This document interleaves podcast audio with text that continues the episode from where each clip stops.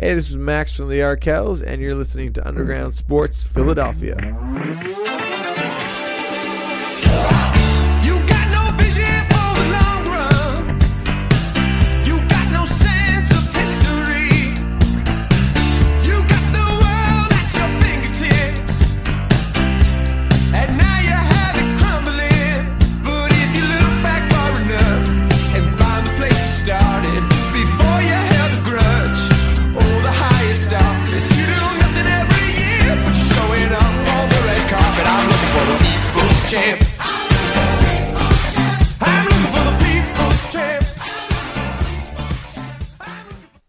For whatever reason, Facebook likes to be dumb, but we are live. What's going on, everybody? Welcome into Underground Sports Philadelphia, episode number 234. I'm your host, Kyle Bennett. As always, guys, show brought to you by our awesome local sponsors Main Auto LLC, Ducharme's Pro Foot, Security 21, Paul J. Gillespie Incorporated, Bob Novik Automall, Mark Ronchetti CPA LLC, and the Dental Wellness Center of Vineland, and of course, our awesome merch provider, Design Tree, DSGNtree.com. Search Underground Sports Philadelphia and use the promo code SPRING20 to save yourself 20% off your order at checkout. And our awesome sponsors at Tomahawk Shades. We've got a kick ass giveaway going on with them tomorrow on our Twitter page at Underground PHI. So stay tuned for that. But if you want to get your own pair right now, use our promo code USP at checkout, and you're going to save yourself 25% off your entire order. And I am thrilled to finally get my man who is on the voice line on the podcast. It took 234 episodes, but he is finally here, and that is my man, the one and only, now a Temple graduate, Mr. Graham Foley. What's going on, man? Welcome to the show. It's about damn time we get you on. Congrats on graduating, and uh, I'm excited to talk some sports with you, man. Thanks so much, Kyle. Yeah, I was gonna say it's really it's it's about time. I've been uh, you know a big follower of underground sports for a while, and I'm so glad to finally be on it. Uh, and thank you. I'm very excited to be a graduate of Temple now. It was a weird final semester. Did not expect it to happen like this, um, but I'm excited to kind of go out into the workforce now. So obviously, when you're at Temple, you're Temple tough. But now, do you kind of graduate that moniker, and you're now just Temple made, or do you keep both? No, that's exactly it. Um, you know, Temple tough. The the minute you finish your last assignment, that hashtag just morphs right into Temple made. You still have the Temple toughness; it still sticks with you. Uh, but Temple made from now on. That, that that's the stamp that I I, I put when uh, when anyone asks about college now. So now you just pass down the the tough stamp to our mutual friend Sixers Adam, right? Correct, exactly. Anyone who's now going to Temple becomes Temple tough. Uh, you got you got to earn the Temple toughness, but Sixers Adam is definitely on his way there right now. Yeah, I mean it, it's it's pretty clear that he gets the Temple tough moniker when he's got Temple tweeting at him before he even has one class at the school. That is such a power move. You get to come to these classes and be like, yeah, you know, everyone knows who I am. The school knows who I am. But That's uh, that was really just a powerful show of force by Sixers Adam. Shout out to Sixers Adam, but uh, Graham, we have you on the show because we're obviously going through Eagles draft picks for the next couple of weeks on our Wednesday night shows, and with you being a Temple guy, having covered Temple football, you know all about hopefully not another bad Sean Bradley in the city of Philadelphia. uh, give me a lowdown just from what you were able to experience with Sean covering Temple football and what type of a player are the Eagles getting in Sean Bradley? Yeah, I'll be really intrigued to see what he turns into as an NFL prospect. But just speaking purely as a college prospect, I mean, Sean Bradley, I think, was the heart and soul of that Temple defense last year. Um, that you know had a couple you know difficult games against UCF. You can easily kind of write them off as not that great of a defense. But if you look at how they played against a very good Memphis team who only lost one conference game to Temple at the Linc, um, or how they beat a uh, top 25 team in Maryland early in the season, it was the defense that was leading the way, and it was really Sean Bradley who was uh, doing it all for them uh, as a linebacker. He made uh, a critical stop against Anthony McFarland, who's a Maryland running back who was just drafted as well. Um, on a fourth and goal to to win the game against Maryland, um, and just shooting through the gaps. He's got physical strength. He's got a lot of speed. Um, but the biggest, I think, asset that Sean brings is just his intelligence and leadership. That I think that kind of gets said a lot about guys, all their temple tough, like they've got that and that. But like he's someone who really embodies that. He was a gray shirt uh, coming out of Rancocas Valley. He was injured a lot through high school. Uh, he only played three varsity games before his senior year, and he was primarily a running back. He didn't want to be uh, on the defensive side of the ball, so he kind of came out of uh, high school with that without many uh, high level offers. Uh, so Temple offered him to gray shirt. Um, so he took a semester, went to Rowan, took some classes. Uh, and then he came over to Temple in the uh, in the spring uh, as you know part of the recruiting class for the next season, and he ended up being a three-year starter and a single digit. Um, that took a lot of just not just physical strength, but mental strength. Uh, really, he was a, a workhorse in the film room. Uh, very very smart and really led that defense um, both on the field and off the field. He was just uh, really the epitome of that Temple Tough mantra that people talk about, and a very smart player. So that's what I think he's going to be able to really bring to the NFL. Just his intelligence, uh, his ability to understand the game and to lead people around him. Um, with his size, I think he probably starts off as special teams, and I think when I when I've read everything after the draft, that's kind of the position people expect him to be, starting out in special teams, seeing what he can add there. But I also think he really fits the kind of Eagles linebacker, the Kamu Grugier Hill kind of mold, where he's got a lot of speed, not a ton of size. He doesn't believe he's undersized. He might, he, uh, you know, his arms could be a little longer. Uh, he could be a little bigger, but he's got plenty of speed. He can kind of uh, go back into coverage, uh, play kind of a quasi safety role. Um, I think he's got a lot of potential there as well. So it'll be really interesting to see what he can do away from just uh, special teams year one. because you and I were talking too before we started, you know, to go live and recording the show. Like the Eagles don't truly value your, you know, traditional linebacker that our parents probably grew up watching, where you have kind of that that bruiser right in the middle. They don't have a Jeremiah Trotter. They don't have a Luke Totally. Kuechly kind of value on the linebacker position, and you saw that again in this draft when they took Sean Bradley. They took Davion Taylor earlier in the in the draft as well, and those two guys are just kind of raw speed athletes that kind of just get the linebacker label. Uh, but I, I really liked what I saw from Sean Bradley's speed, and you talked about you know that's one of his big traits he brings to the table. Um, how do you think you know you having worked for the Eagles as well before? Do you think this defense can kind of utilize that speed with how they kind of maneuver the linebacker position and they bring you know a safety down or a corner's playing that hybrid linebacker position how do you think sean's speed can kind of get him on the field uh, if they do value him that much to get him onto the 53 man roster Yeah, I think you said it right there. Just to get him onto the field, um, you know, like I said, he'll probably be able to make his mark in the 53 man roster this year by being on special teams. Um, but this is a, a league that's just getting more and more centered on speed and on wide receivers that can burn people. And um, you know, not a, the running back position is not as important for guys who are bursting up the middle and um, and knocking guys over. So you don't need that kind of bruiser as much uh, in the middle of the linebacking cord. Uh, you know, and the Eagles have shown that with guys like Nate Gerry and guys like Kamu Grugier Hill, who played a lot for this team last year. Um, even Nigel Bradham too wasn't you know that big compared to guys like Luke Kuechly or Ray Lewis or traditional linebackers. So uh, who knows when he will actually be able to get out in the field for defense besides preseason, if there is a preseason. Obviously, you hope there are, there is. Um, but I, I think that his speed and his ability to kind of back up into coverage, um, that's going to be massive. If if they need somebody to fill in for Nate Gerry, he's the guy who kind of fits that mold right away. Um, Davion Taylor also, uh, you know, the third round pick, probably a little higher on the totem pole there. He's also kind of fit that role. Um, but it was good, you know. It they it, it didn't seem like a wasted pick when the Eagles have a mindset of what they're looking for in a linebacker, and they showed that with getting Davion Taylor, and they showed that again with getting Sean Bradley. It's it's not a guy they're just getting for special teams. You can tell they say, all right, this is a kind of linebacker we want to get, and this is that type of player. Uh, so let's bring him in, and they're getting obviously a lot of intelligence and leadership with that too. Yeah, because one thing I, I looked up, you know, when I was searching for Sean Bradley, and the first video that pops up is him just running his 40 at the combine and just seeing the mm-hmm. speed he brings for the position he plays.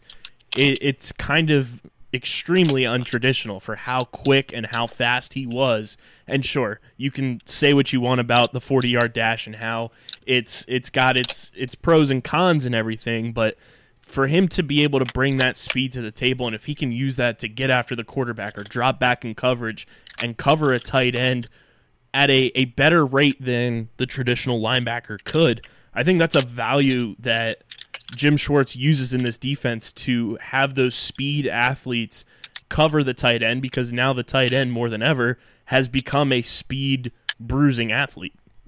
One hundred percent, and uh, and even in games last year, uh, Sean Bradley was used as a run as a running back uh, for Temple in, in certain games. Uh, they were kind of thin at that position with some injuries, uh, some young guys there, and so Sean Bradley came in and decided to be a running back, played both sides of the ball in certain games. Uh, he was a running back mostly in high school, so he's always had this kind of speed.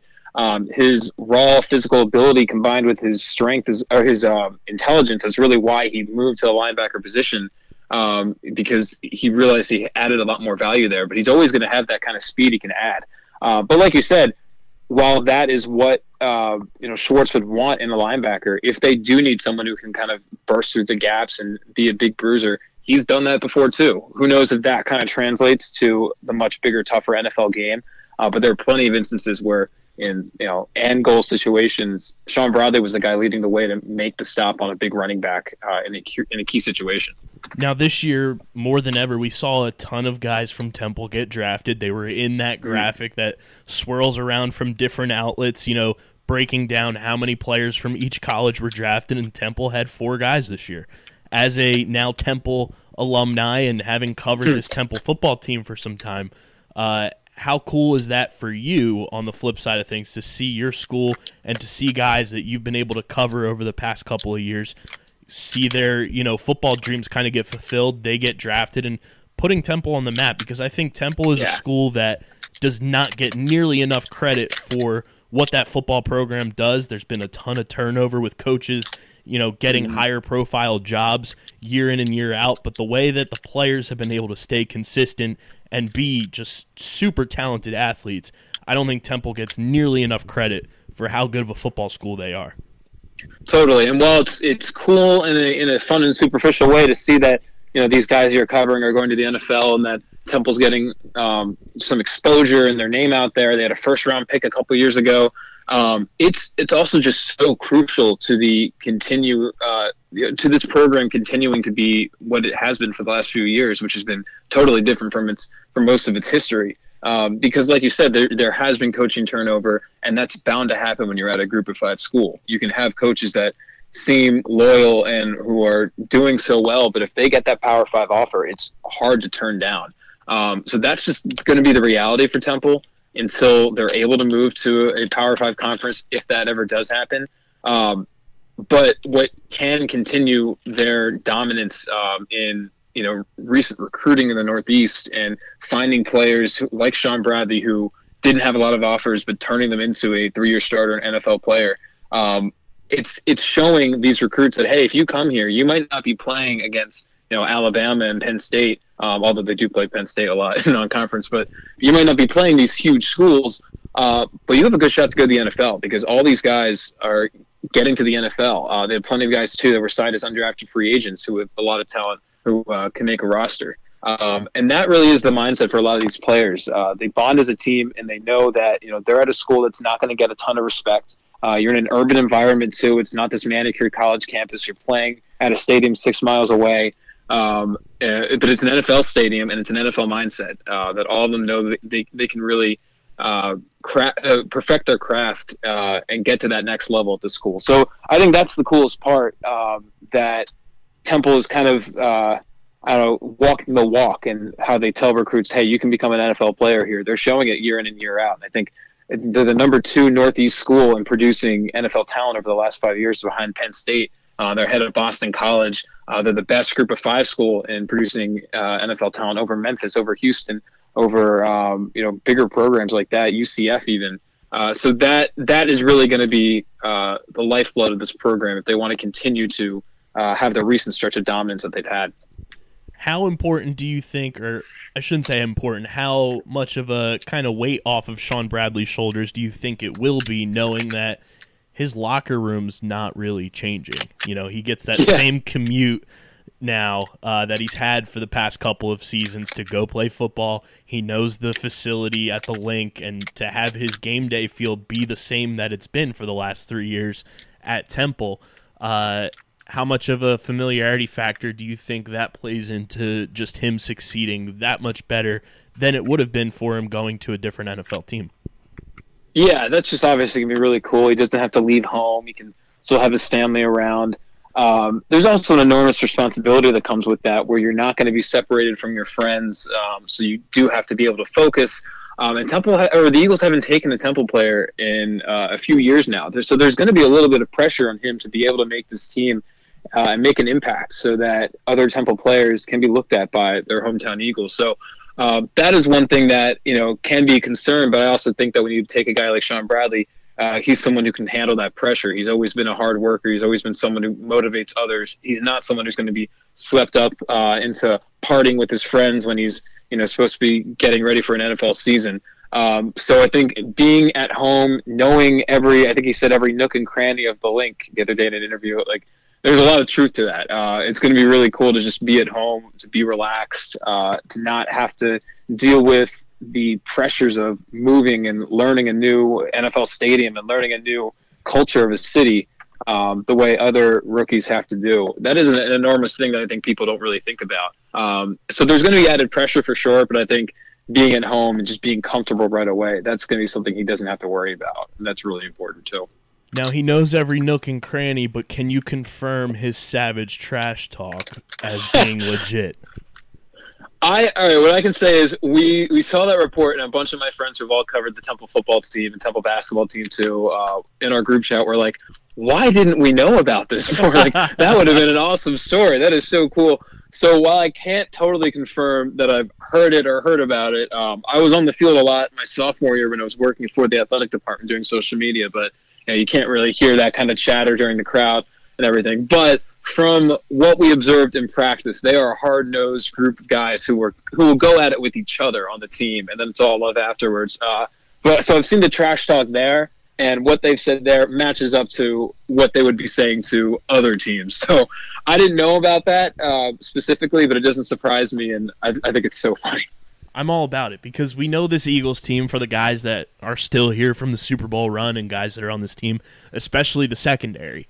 Uh, They are absolute savages. They are uh, just tough mindset guys that have that confident cockiness. And I think if you can just add more players like that to a defense that's run by Jim Schwartz, it's gonna pay dividends. You know more than I think most average fans would see because I think if you're on the same wavelength as everybody on the unit that you're playing on, it, it's going to do a lot of positive for you.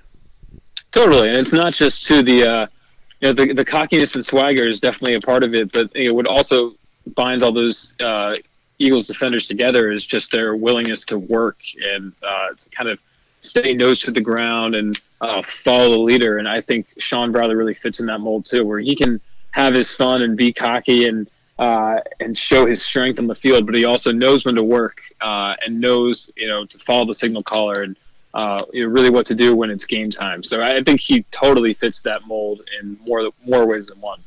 From what you know about Sean and, and just you being, you know, the NFL fan that you are, if you had to put a Graham Foley stamp of a pro comp on Sean Bradley, who would you kind of compare him to uh, for Eagles Ooh. fans to kind of get an idea of, you know, what he brings to the table uh, positionally? Putting me on the spot, that's a good one. Um, well, I mean, I, he's not. I, I'm going to stick stick with the Eagles just so Eagles fans have a better idea. And I'll say there's uh, there's a lot of similarities with him and Kamu Grugier Hill with uh, with their their size, uh, their speed, uh, the fact that you know it, even Nate Gerry in some ways. Like I said, it, it really is the Eagles NFL mold. The way that he played safety in college. Um, you know, Sean Brother really also has that athleticism, playing running back and having the ability to drop back into coverage. Um, and you know, you see Kamu kicking too. Like he, he's a versatile athlete who can play multiple positions, um, but who has the linebacker title because of his intelligence, is because of his ability to work. I think uh, I would say really Kamu is someone that he uh, can match up to. You know, you're not going to see him be that dominant linebacker like Luke Kuechly. Uh, his, you know, he does he just doesn't have that kind of physical strength at that point, uh, and that takes an enormous amount of talent. Uh, but he can really contribute with his athleticism, his speed, and his intelligence. Um, so I, I think someone close to home is you know Kamu that he can really match up to. I think one thing that you've spotlighted a ton about Sean is his intelligence and knowing that Yeah. you know everything going on right now, uh, and teams doing their digital and, and online kind of installs for OTAs and that kind of stuff that we all anticipate. Do you think he kind of gets a benefit from that, knowing that you know he he functions primarily with that intelligence and it's something he brings to the table that he's going to be able to grasp this playbook, whether it's the special teams book, the defensive book, a lot better than a traditional rookie would because of how smart he is. Totally, and I, I think that uh, when you see Sean Bradley, you might not think he's an NFL player right away because he just he does look a little smaller than you would think it for a linebacker. Um, but I think what he was able to sell teams on during the draft process was, you know, in addition to the plays he's been able to make um, and his speed, and uh, he does have some size. Uh, but in addition to that, it's just the way that he can speak to an NFL playbook and the way he can speak to running a defense. Um, that is something that's always been an asset with him. We any interview I've ever done with him has just been fantastic because he is so smart and he wants to talk football and he wants to break down what this Temple defense is doing, what's working, what's not working, um, how he's seen other guys in his team succeeding or failing, and how he helps them uh, up their game, whether it's a defensive lineman or a defensive back. Uh, he really knows the whole defense inside and out. Um, so the, yeah, I think that's a massive um, you know advantage for him because e- even if he's not uh, going to be hands-on looking at a playbook with coaches in the building, um, he's someone who's so smart that he'll he'll be able to learn that right away. And whether they see him as you know a special teams guy like we're hearing, or if they really want him to start you know getting on the field as uh, on defense right away, I think he'll be able to adjust to either one of those easily. Now let's take your Temple reporter hat off and put your Eagles fan hat on. What'd you Nice. think overall of the Eagles draft? Because I know it's the hot Yeah. topic. Everybody's freaking out about pick number 53. But overall, as a group, what did you think from top to bottom of this Eagles draft? Because I saw your reaction on Snapchat with your dad and uh, just wanted to get your thoughts on, you know, how you think Howie did. Yeah, my, my dad and my brother were not fans of the Jalen Hurts pick, and um, yeah, I, to be honest, I, I I don't like the pick overall. I think you have definitely convinced me that there's a lot more upside, and I've kind of grown to see what the upside can be. Um, I think a lot of this draft is kind of based on um, you know a lot of high risk, high reward. That uh, Reagor is a guy who has a ton of speed, who might not be the complete package that people think Justin Jefferson is. Um, but hey, he didn't have a good quarterback, and he still put up those numbers. He does have a ton of speed, which is what this this uh, this team needs. He didn't have any drops in the red zone last year, um, and I think he can be really really good. I like that pick. Um, Davion Taylor someone who's so raw, and uh, you know he he didn't get to play a lot in high school, which was such an interesting story. Um, that it might be a little bit of a project, but his raw athleticism um, could be something that's a massive asset long term. And if these Eagles coaches are what we think they are, um, they could turn him into a great player. Uh, so with that in mind, and what the Hurts pick can be, uh, if the NFL changes to utilizing two quarterbacks more often, or if you're able to get good value out of them long term. Um, my only problem with the Hurts pick was just that you had the issue with having Nick Foles behind Wentz. That whenever there was an issue with Wentz, you know, you're just worried about people calling for Nick Foles, and I think you're kind of voluntarily signing up for a very similar problem next year when you finally didn't have it last year. Um, so just from like a don't an emotional sense with Wentz, um, that was really where I was shocked. Uh, but he's handled it so well. Obviously, he's such an you know, a smart and articulate person and great player uh, that I don't really think he will have that much of a problem with it. Um, and finally, I think their day three was just great. It was great to have just so many picks for the first time in a while because they just didn't have that much, uh, just a quantity. And they were able to get a lot of guys. I think Hightower could be a good pick. Uh, I, I think Wallace uh, out of Clemson looks like he's someone who's going to be you know, making an impact right away. Um, we can't have too many, you know, Brian Dawkins expectations on him being a safety from Clemson, but he does have a lot of talent he's bringing in. Um, and like I said, I think Sean Bradley can really contribute right away. I think overall they did well, uh, going for speed, having speed in mind, and uh, and really getting a lot of a lot of value in that last day. Uh, so overall, I think it was a good draft. It was just kind of wild, and I think it's going to be a lot of high risk, high reward overall. I completely agree with you, and I know you're a big jersey number guy too. And we've gotten two Eagles uh, rookies jersey numbers either be announced or leaked. Uh, Jalen Reagor in number 18, most famously Mm. worn by Jeremy Maclin, Jeremy Maclin. hmm and K'Von Wallace teasing on his Instagram story, number 42. Ooh. What do you think of these jersey numbers, Graham Foley?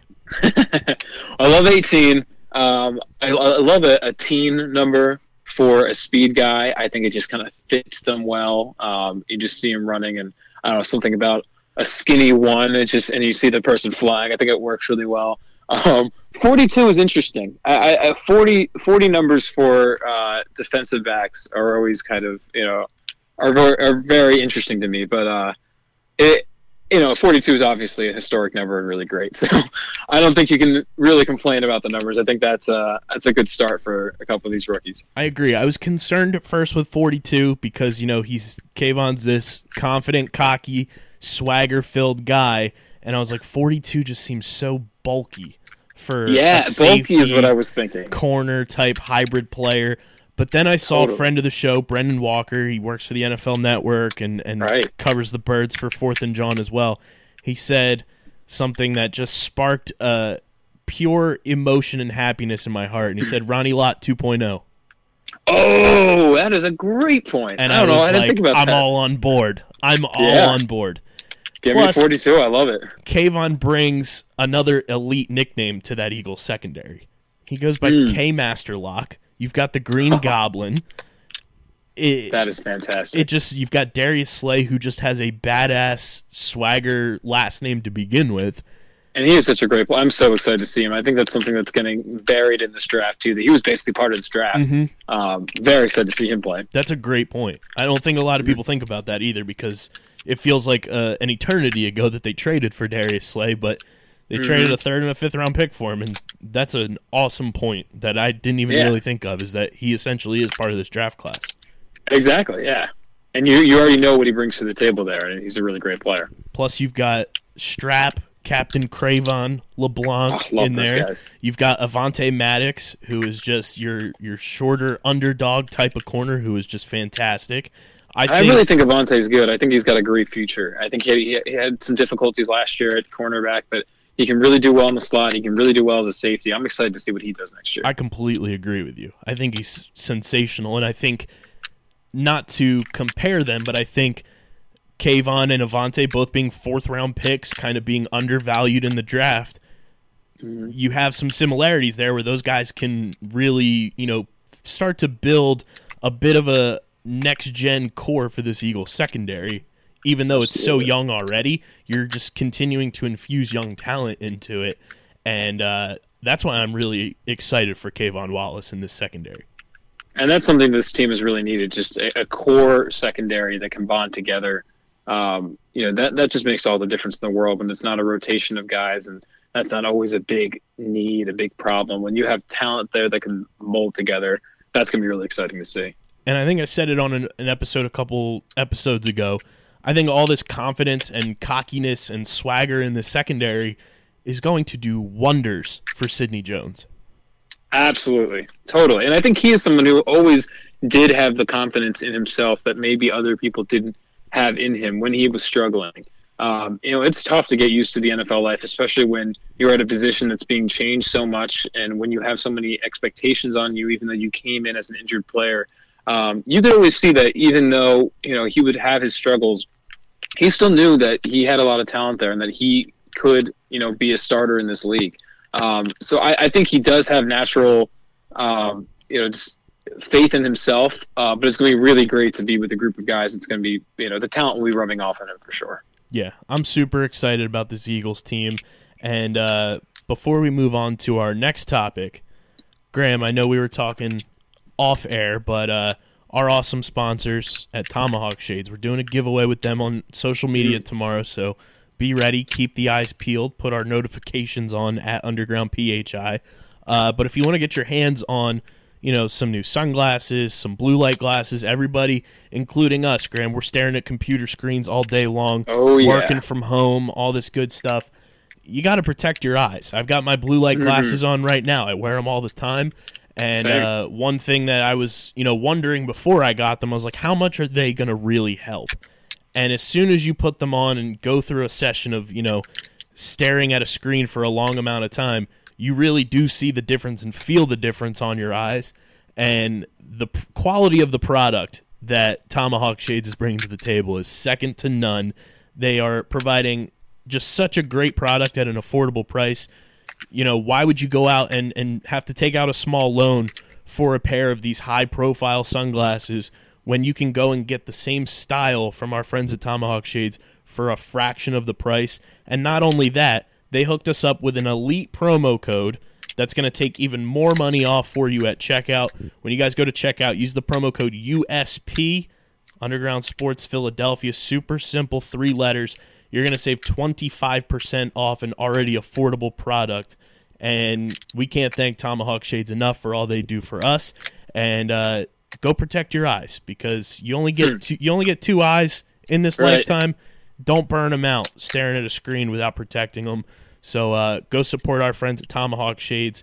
It's tomahawkshades.com. And then at checkout, use the promo code USP. Graham, you and I are big baseball guys. We, Mhm. we love our baseball. And the Korean Baseball Organization is underway with some of our favorite Trust the Prospects Phillies.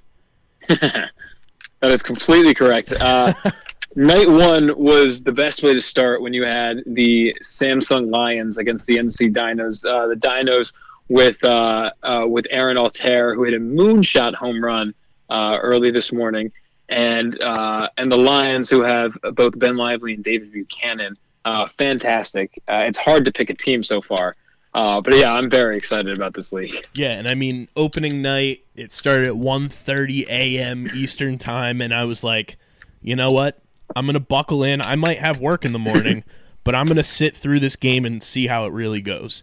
And you know, it was super on brand for Aaron Altherr in game 1. He goes 0 for 4 and I felt like we didn't But a couple a team beat. flyouts. Yeah, they were, He, he, You know, once he Yeah, starts yeah. putting the barrel on the bat like he did this morning, he's going to tear up the Korean baseball organization.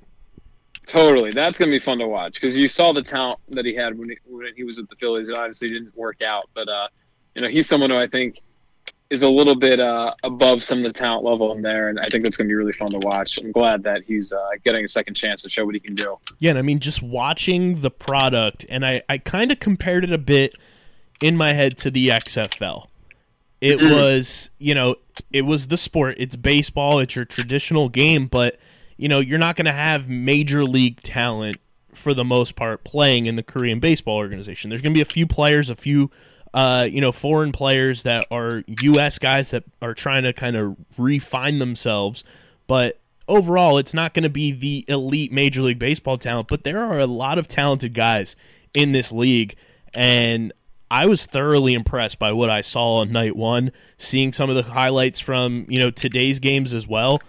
This league's very very fun, and I am thrilled that I have an opportunity to kind of watch it now six days a week and kind of get behind a league that deserves more attention. You know, you've seen guys come out of the KBO, most notably Eric Thames a couple years ago, where he just absolutely torched the talent over there, and it resulted in a Major League Baseball contract and him getting back into the MLB.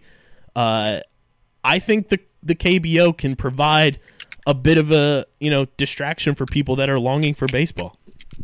Totally, and I think it gives everybody hope that sports can come back. It kind of serves as the blueprint of what the MLB can do uh, if and when that time comes, or they want to start playing games again. Uh, and it's just you know unifying to be able to watch a different part of the world play a game that you know is so sacred here, and see how they put their spin on it. Like you said with the XFL, um, there are no fans in the stands right now, but the fans are elite at the KBO with their um, their thunder sticks and their chants, and that's been fun. Um, and not to mention too with uh, bat flips, uh, they really are So great. not even. It's never even been controversial there. They never even have been considered something that's disrespectful to a pitcher or the game. Uh, so they just flip their bat every time they hit a home run. I think Aaron Altherr didn't get the memo yet. He didn't really have much of a bat flip yesterday. Uh, but some other guys have had some great ones. So that's going to be fun to watch. Um, and hopefully that kind of normalizes it here so we can let the kids play a little bit more and have some fun. Exactly. And I think one of the cool things too was that I was skeptical about it first. They were pumping in artificial crowd noise. And Right. while you're watching the game, it truly does sound like there are fans there because when you know high pressure situations are going on, it gets more intense. When a home run is hit, it gets louder, and I think that helps the players over there too, kind of feel a sense of normalcy where you're not really paying attention to who's in the stands, but if you hear it, I think it's going to help a ton of those guys over there just feel a sense of, you know, normalcy with playing games with no fans in the stands. But that artificial noise, I think, is going to be a big help. Absolutely, that's something fun just to kind of, like you said, just bring a sense of normalcy. There was a home run hit um, in one of the first games on opening day. Uh, they couldn't tell if it was fair or not, and you didn't have a crowd there to throw your arms in the air, and it was just a lot of confusion. And then uh, eventually, the guy realized it was a home run and just rounded the bases almost nonchalantly. So having some kind of crowd noise to bring some normalcy there is going to be important because there's a lot of abnormal factors with this. Yeah, I I've gotten on board with the NC Dinos. I I like their their backstory, expansion franchise. Uh, They have elite mascots, and They do. they've never won a championship. So I got to root for the underdog. And you know, you Great look at one. some of these le- these other teams in this in these leagues. They had a few of the uh, insiders for the KBO on the first broadcast, and they were talking about how the NC Dinos are one of those teams that have always kind of believed in analytics. And I was like, all right, we're on Mm. brand here, and uh, you know, I think they're a team that's going to be consistent, and I I think having an elite mascot pays dividends for your success as well. And they've got two that- dinosaurs that remind me of the uh, the the Saturday morning commercial cartoons of the dinosaurs who taught you how to brush your teeth. Right. Yeah, that's um with the NC Dinos and their mascot. That's Swole Daddy, who's one of them, right? Yes. That is that is the greatest name for a mascot I've ever heard in my entire life. Swole Daddy. Uh, if that's not enough to you know root for a team, I don't know what is. I think the Phillie Phanatic and Swole Daddy need to have some kind of collab at some point. Yeah, I mean you've got two dinosaurs. One of them's got a chain around his neck, and you know it, it, it just makes too much sense. So I'm I'm on board. game is very undervalued, I think. I totally agree. And you know, you've got Aaron Altherr on the NC Dinos as well, so you've got the Philadelphia connection, and their Mm-hmm. catcher is compared to JT Realmuto. They say he's the KBO Really? JT. So I, sign me up. sign That's me up right there. for, for being an NC Dinos fan. Um, but we also got some news today as well that U.S. wise, we have our for, our first sports league making its return and announced its plan to return, and that's the Premier Lacrosse League. I know a lot of people uh, that listen to this show also listen to our lacrosse podcast, but there are also a lot of people that have never watched a lacrosse game, and it's going to be very awesome to see how many people truly tune in during what the PLL is calling their uh, their championship tournament, and uh, it's going to be a two week tournament, and it's going to be broadcast during when the Olympics were going to be aired. So you're going to mm-hmm. have professional sports on NBC in prime time, and kind of giving a platform to a sport that a lot of people in the lacrosse community deem is the sport of the future because mm. of the physicality of the similarities to a lot of the major four sports. I think this is a massive get for the PLL to not only showcase its league and, and get more eyes on this on its league, but getting more eyes on the sport as well. Yeah, it was just a brilliant idea that now people who are just wanting a sports fix, who may have plenty of my friends who don't really watch lacrosse, it's not that they don't like the sport, it's just, you know, they have so many other sports that they're watching, they're not going to add one that they're not really familiar with. They're not going to give this one a chance and realize how much fun it really is. Uh, and if they are able to pull this off safely and do a tournament instead of the season, adding some excitement and be on TV every night, that's going to also set the blueprint for other American sports uh, while also just owning the spotlight. It's a really great move. Uh, if they can do it safely, uh, it's going to be a lot of fun for people to watch. Yeah, it's the championship series on NBC, NBCSN, and NBC Sports Gold. It's going to run from July 25th to August 9th. So we get 16 days, 20 games, tournament style. Uh, the playoffs will happen as well. It'll be a bracket, and uh, you get one champion, and this is going to be in lieu of the season. And I'm just super excited. When I found out this news was happening, you know, the PLL tweeted, tune into uh, the Today Show. They announced it on the Today Show, which I thought also, you know, that gets millions of eyes on this league now. And, you know, covering this league last year, traveling all over the U.S., covering this league in year one was an absolute joy. This league is truly innovating the sport of lacrosse, and I, I just want to send the message out to everybody. You're going to want to tune in to these 16 days and 20 games of lacrosse because it is the best talent on the planet in this sport, and it's going to be just electric. There's going to be no fans, obviously, but I talked to a couple coaches in the league today and uh, some people around the league. The energy for this is through the roof. You know, they've dubbed it PLL Island because of, you know, the UFC, and they talked about having a private island for fights and everything. But they're going to be three weeks of quarantine uh, with everybody that's going to be involved. It's going to be less than 300 people total, which I think is a big plus as well as compared to some of the other major sports where you have, you know, 30 to 32 teams, all of those teams individual medical staffs and essential staffs where it puts numbers through the roof. This is a, a league with seven teams and game day rosters are going to be 18 players and they're only going to have four reserves. So 22 players per roster, the coaches, the medical staff, and then just the essential personnel from the league. I think it's a, a huge get to get it in the, the Olympics time slot. And uh, we're to have a lot of eyes on the sport of lacrosse for this duration of time this summer. Totally, and you know when everyone starts getting curious about uh, you know, what is the PLL and you know how how has it been operating so far, you're to be the, the one right there who's been who's been uh, there since the beginning. Who's to be uh, able to say, "Hey, look at my podcast and uh, and see how fun this sport is." It's it's really such a great idea by them, and I'm excited to see it. I explain the sport of lacrosse to people that have no sense of what the sport is. It's almost like basketball, soccer, and hockey all decided to come together and just give birth to a baby. Because you, Isn't that beautiful? it's it's so nice because you have the speed of hockey going up and down the field, uh, you know, similarities with stick usage and everything like that. And then basketball wise, you've got, you know, play creation, shot creation, uh, all that kind of stuff. And then soccer wise, the endurance that you have to have Sure. to run up and down that field with the shot clock being shorter than any other lacrosse league, whether it's college or other pro leagues.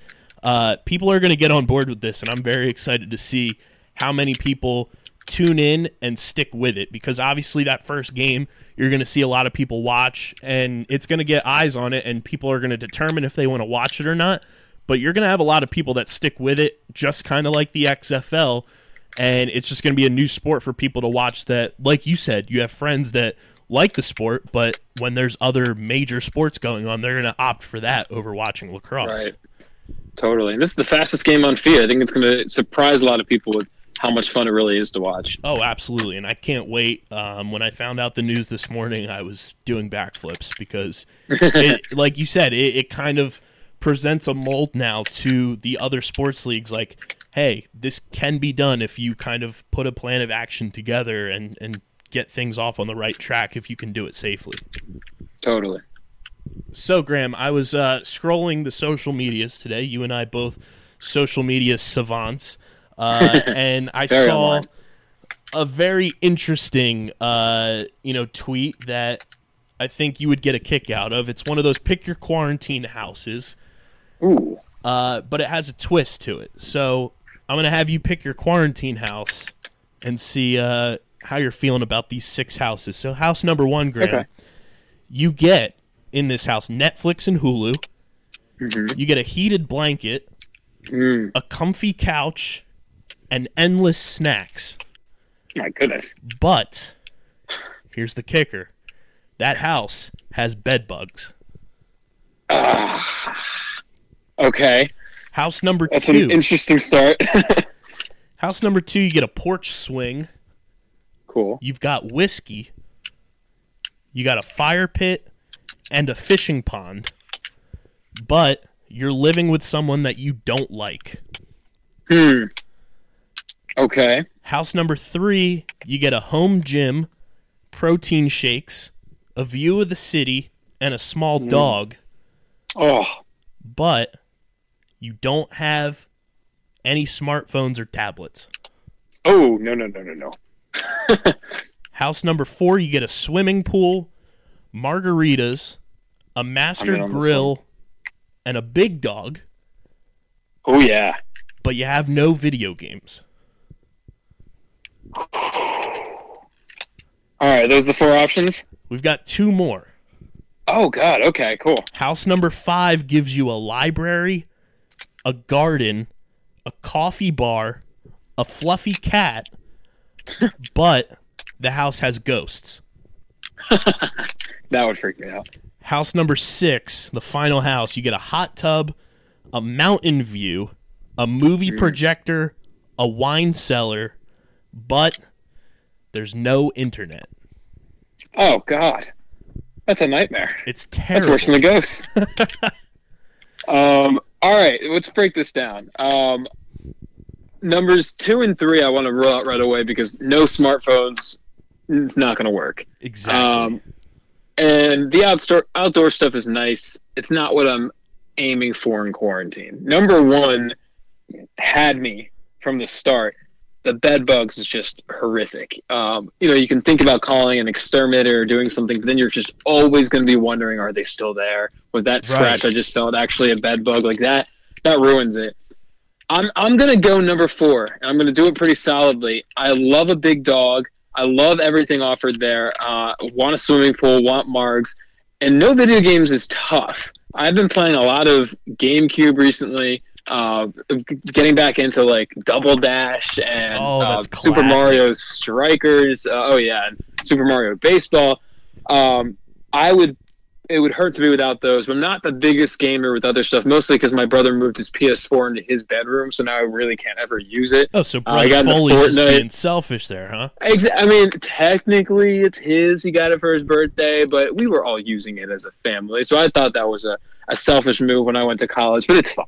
It's fine. Uh, so I haven't been playing Fortnite at all, um, or really any other games I used to play on the PS4. Haven't played Madden in a while or 2K. Um, so while that wouldn't be ideal, I know I can survive without it, and the other stuff sounded great. So I'm going to go with number four. Yeah, I went through all six of these options and, and carefully curated. And like you said, video game wise, I have been an absolute fiend playing Animal Crossing. Uh, oh yeah, it's it's just been one of those things that takes you away from everyday life and, and puts you in a virtual world that is just fun and there's no cares. Um, Yeah. So I went through each option and I was like, you know what? The the caveat to each one absolutely stinks. So I'd probably be homeless. I'd have to find a different quarantine house because none of these I could live in. Um, they're just not going to work. Yeah. but it's an interesting question because all of the other ones it's like oh just pick it because you know there's it's all all positives but all Right. of these with positives and then they throw in that big negative it really makes you think about which house you really want to live in I love that um that kind of concept. And I'm trying to think if you could do one for the Eagles. Uh, you know, it's just like or you know, it's just Philly sports in general. Like this table is Nick Foles, uh, Fletcher Cox, and Randall Cunningham, but it's also Nnamdi Asomugha, or it's also you know someone else who you don't you don't want to be with. it's Uh, also that would be jim schwartz concept. giving up a first down on fourth and 15 every time Yes, it's also six six defense or something. like, yeah, I that would be fun. you'd have one for the with like phils it'd be bryce harper uh, Mhm. Chase Utley, you Chase have Utley. Harry Kalas, but you also have the 1993 Joe Carter home run on loop. Oh, good one. The 1964 claps for the Yes. oldies, maybe something like that. The 2011 Game Five. Oh my god, that is That brutal. me. That is brutal. That's a killer.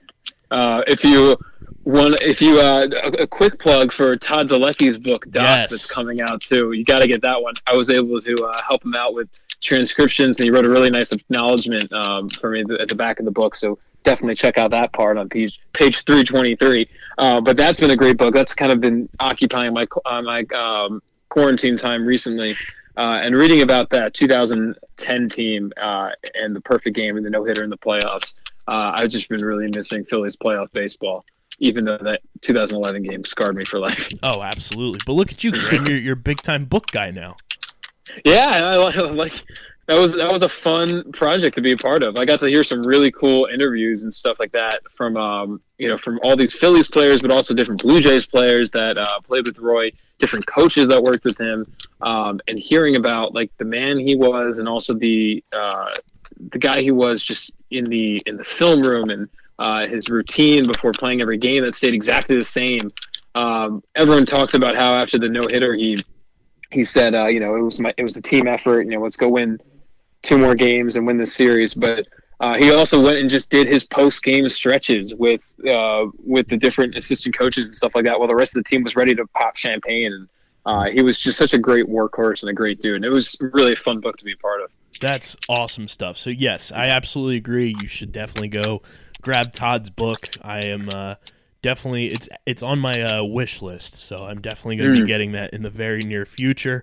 Um, I might be able to get a uh, a, a code that you can get a discount on it uh, with my name. Uh, so stay tuned for that. look at this, Throw it on the pod. Graham Foley, social media influencer. a little bit of an influencer, right? Help out the uh, underground sports Philadelphia community a little Yes, absolutely. We will uh, we will definitely plug that for Todd and for you. Uh, one last thing before we wrap up, uh, Graham Foley, you are known for having one of the most iconic and lucky basketball jerseys known to man. yes, sir. Talk to the people about the Obama jersey.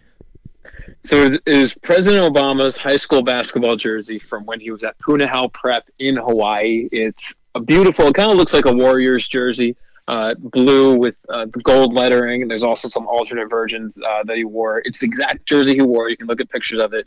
Uh, man Barrio. He was number 23 before Michael Jordan and before LeBron. So the original GOAT. Next year is not my Jordan year. It's not my LeBron year. It's my Obama year. I'm very excited. Um, but like you said, it, it's very lucky. I got it my freshman year.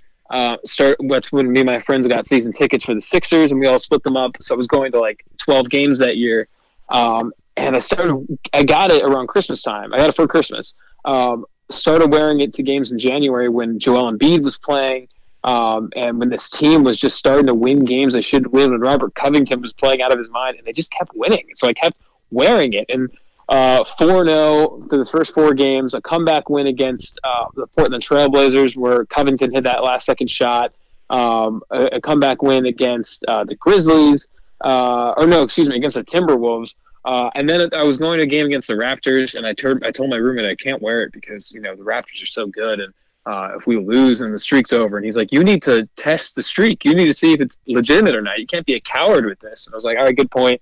So I wore it, and they destroyed Kyle Lowry and the Raptors, a very good team that season. Uh, I think they were the number one seed at that point. Um, and so I have now worn this to 15 76ers games, including game six against the Raptors, uh, the last game I went to that season. And they have won every single game. I thought about trying to go on the road to game seven just so I could wear the jersey and be there for the luck. Um, but, you know, I don't know if it works on the road. It's all been home games. Right. We'll we, see. We, we haven't Uh, tested the road theory yet. Totally not. And you know, I worked for the Bucks last year, and they beat the Bucks at home. And there've been plenty of good opportunities to, um, you know, to showcase the luck and excitement that jersey brings. So hopefully, I'll be able to wear it to a couple more Sixers games before this season ends. And you wore it to the Heat blowout, and afterwards you met Mike Scott. Yes, correct. I did do that. That was a fun night. I got to wear it to that game. It's got the Yeah, that was hive great. touch on it. It does. It, does. it very much. You know, I love the Mike Scott hive, and I think I've worn that to every kind of Mike Scott event. Um, tried. I wish I could have worn it for the playoff game last year. I could have had a ticket if I wasn't working to Game Four against the Raptors. Uh, could have brought some luck there, but I was able to wear it to the tailgate before it. Um, so yeah, it, maybe the Mike Scott hive is what's been uh, giving it its luck, its continued success. It's one of the luckiest jerseys known to man, and knock on wood, that luck continues Right. when we get the Sixers back. Graham Foley, you're the absolute best. We need to do this more often, but let everybody Absolutely. know where they can follow you on uh, the old social medias so they can stay up to date with everything you're doing. Uh, you know, sports wise, post Temple career, and obviously you're you're working for the Phillies right now too. I am, yeah. Happy to be working with the social team for the Phillies this season. Coming up with content now without baseball, it's been difficult but fun. Um, I've, I've admired their their group that's been on that team for a while, so I'm so excited to be a part of that. Uh, but yeah, if you want to follow me, uh, at Graham underscore Foley three on Twitter. Uh, love tweeting. Um, plenty of uh, hot takes about food in addition to sports coverage. Um, I have one more story at the Inquirer that I'm going to be doing before that internship comes to an end. That'll be posted on there. Uh, feel fo- feel free to follow me on Instagram too if you want. That's more of a personal page, but underscore Instagram like G R A H A M my name underscore three. Um, made that in high school, so it's a weird name. You're so damn Um, clever, man. I was like, I couldn't, I couldn't go on Instagram without using my first name, Graham. But uh, yeah, if you want to throw me a follow, but uh, Kyle, this is so much fun. I'm glad that we were finally able to do this. Uh, definitely down to do it again. Uh, and this has really just been a fun podcast to follow and listen to, and now finally be on. You're the absolute best. And now that you brought it up, you need to drop a fire food take on our listeners' heads. Oh, okay, all right. Um, I'm trying to think of one that's kind of unique that I haven't thrown out there on the social medias as much because I have some ones that have gotten, you know, angry traction commonly that uh, you know cream tre- cream cheese is trash, so you put butter on a bagel. Um, the buffalo wings, I'm sorry, just don't like them. I know I'm weird for that one because I just don't like the taste of hot sauce. I used Not to good. be that way, but my taste buds have kind of they say your taste buds change every 7 years and I've started to kind of believe that theory because I can I can get down with some buffalo sauce now and up until, you know, I'd probably say 6 months ago, it was never that way. Wow. All right. Well, that's good. That I that's hope that I want because yeah, it's not even the spice; it's just the flavor. I just don't like. Yeah. Um, and then stuffing being trash is my is I've the original take, you on that one. and I've always appreciated your support there. It's been good. I'll give you one more. That um, ricotta cheese is gross in my opinion, and I think it's what ruins lasagnas and other dishes like that. Like I like a lasagna, but it's got to be more meat and pasta when it's a lot of that kind of cheese. I'm not a big cheese guy overall, but ricotta cheese cannot do. And so, as much as a cannoli appeals to me in the way it looks, and like if it was vanilla icing, then sure, but I cannot deal with ricotta cheese. Um, so ricotta cheese is trash. That's my my fire food take for today. See, I'll I'll flip that one on you and I think ricotta cheese only belongs in lasagna and cannolis. Oh, okay. You wouldn't use it otherwise, or I that, don't think I would. you- I don't think I have come across anything else that it would, you know, serve its full purpose in. Gotcha. Oh, that's that's fair. Um, but yeah, for me, that's what brings brings down the uh, cannoli and lasagna status, status to me. Graham eats more meals than Sixers Adam does, and that's true. that's all that counts. Uh, make sure you follow Graham on Twitter at Graham underscore Foley three, and he had number three before Bryce Harper did, so it's his That's number. true. Uh, It's very true. I was I was playing right field and uh, and winning championships in Lionville Youth Association's number three even before Bryce started winning championships. Look at that. Philly, Bryce so- Harper looks up to you, Graham. Don't let people Oh, get course. it twisted. Uh, Totally. you can follow the pod on social media, Twitter and Instagram at Underground PHI. Put those notifications on so you know when our giveaway with Tomahawk Shades goes live. We also put out our application for our summer interns. So make sure if you are still looking for an internship or say your internship got canceled because of everything going on in the world, you can do our internship remotely. So fill out that application. We'd love to have you on board and uh, looking forward to going through those applications as they come in. And make sure you subscribe to the podcast. Graham told me, has told me for years, you only leave a five star podcast review because Graham has standards, we have standards, and we know you do too. and those are five star standards. Leave a podcast review with some fire food takes, and we'll we'll send them over to Graham and uh, let us know what you think about Graham's analysis of Shawn Bradley or anything else that comes to mind. Leave it on our Apple Podcast reviews. And uh, if you don't have an iPhone, you could either upgrade your phone so you can leave a podcast review, or you can check us out on Spotify, Google Play, SoundCloud, Stitcher, the TuneIn app, iHeartRadio, radio.com, wherever you get your podcasts. We are there. Make sure you go cop Todd Zolecki's book too, because Graham is mentioned in the book, and that's what matters. Uh, totally. I'll, and I'll let you know if I get that uh, get that link Yeah, together. let Everybody, Todd know. all the We'd listeners a to- discount. let Todd know. We'd love to absolutely plug that for him because Totally. we love what he does. And uh, shout out to our awesome sponsors: Main Auto LLC, Ducharme's Pro Foot, Security Twenty One, Paul J. Gillespie Incorporated, Mark Ronchetti CPA LLC, and the Dental Wellness Center of Vineland, of course, Design Tree and Tomahawk Shades. And make sure you follow the Twitch stream so you know when we go live. Twitch.tv slash underground sports PHI. And this has been episode number 234 of Underground Sports Philadelphia. For Graham, I'm your host, Kyle Bennett. We are signing off. Peace.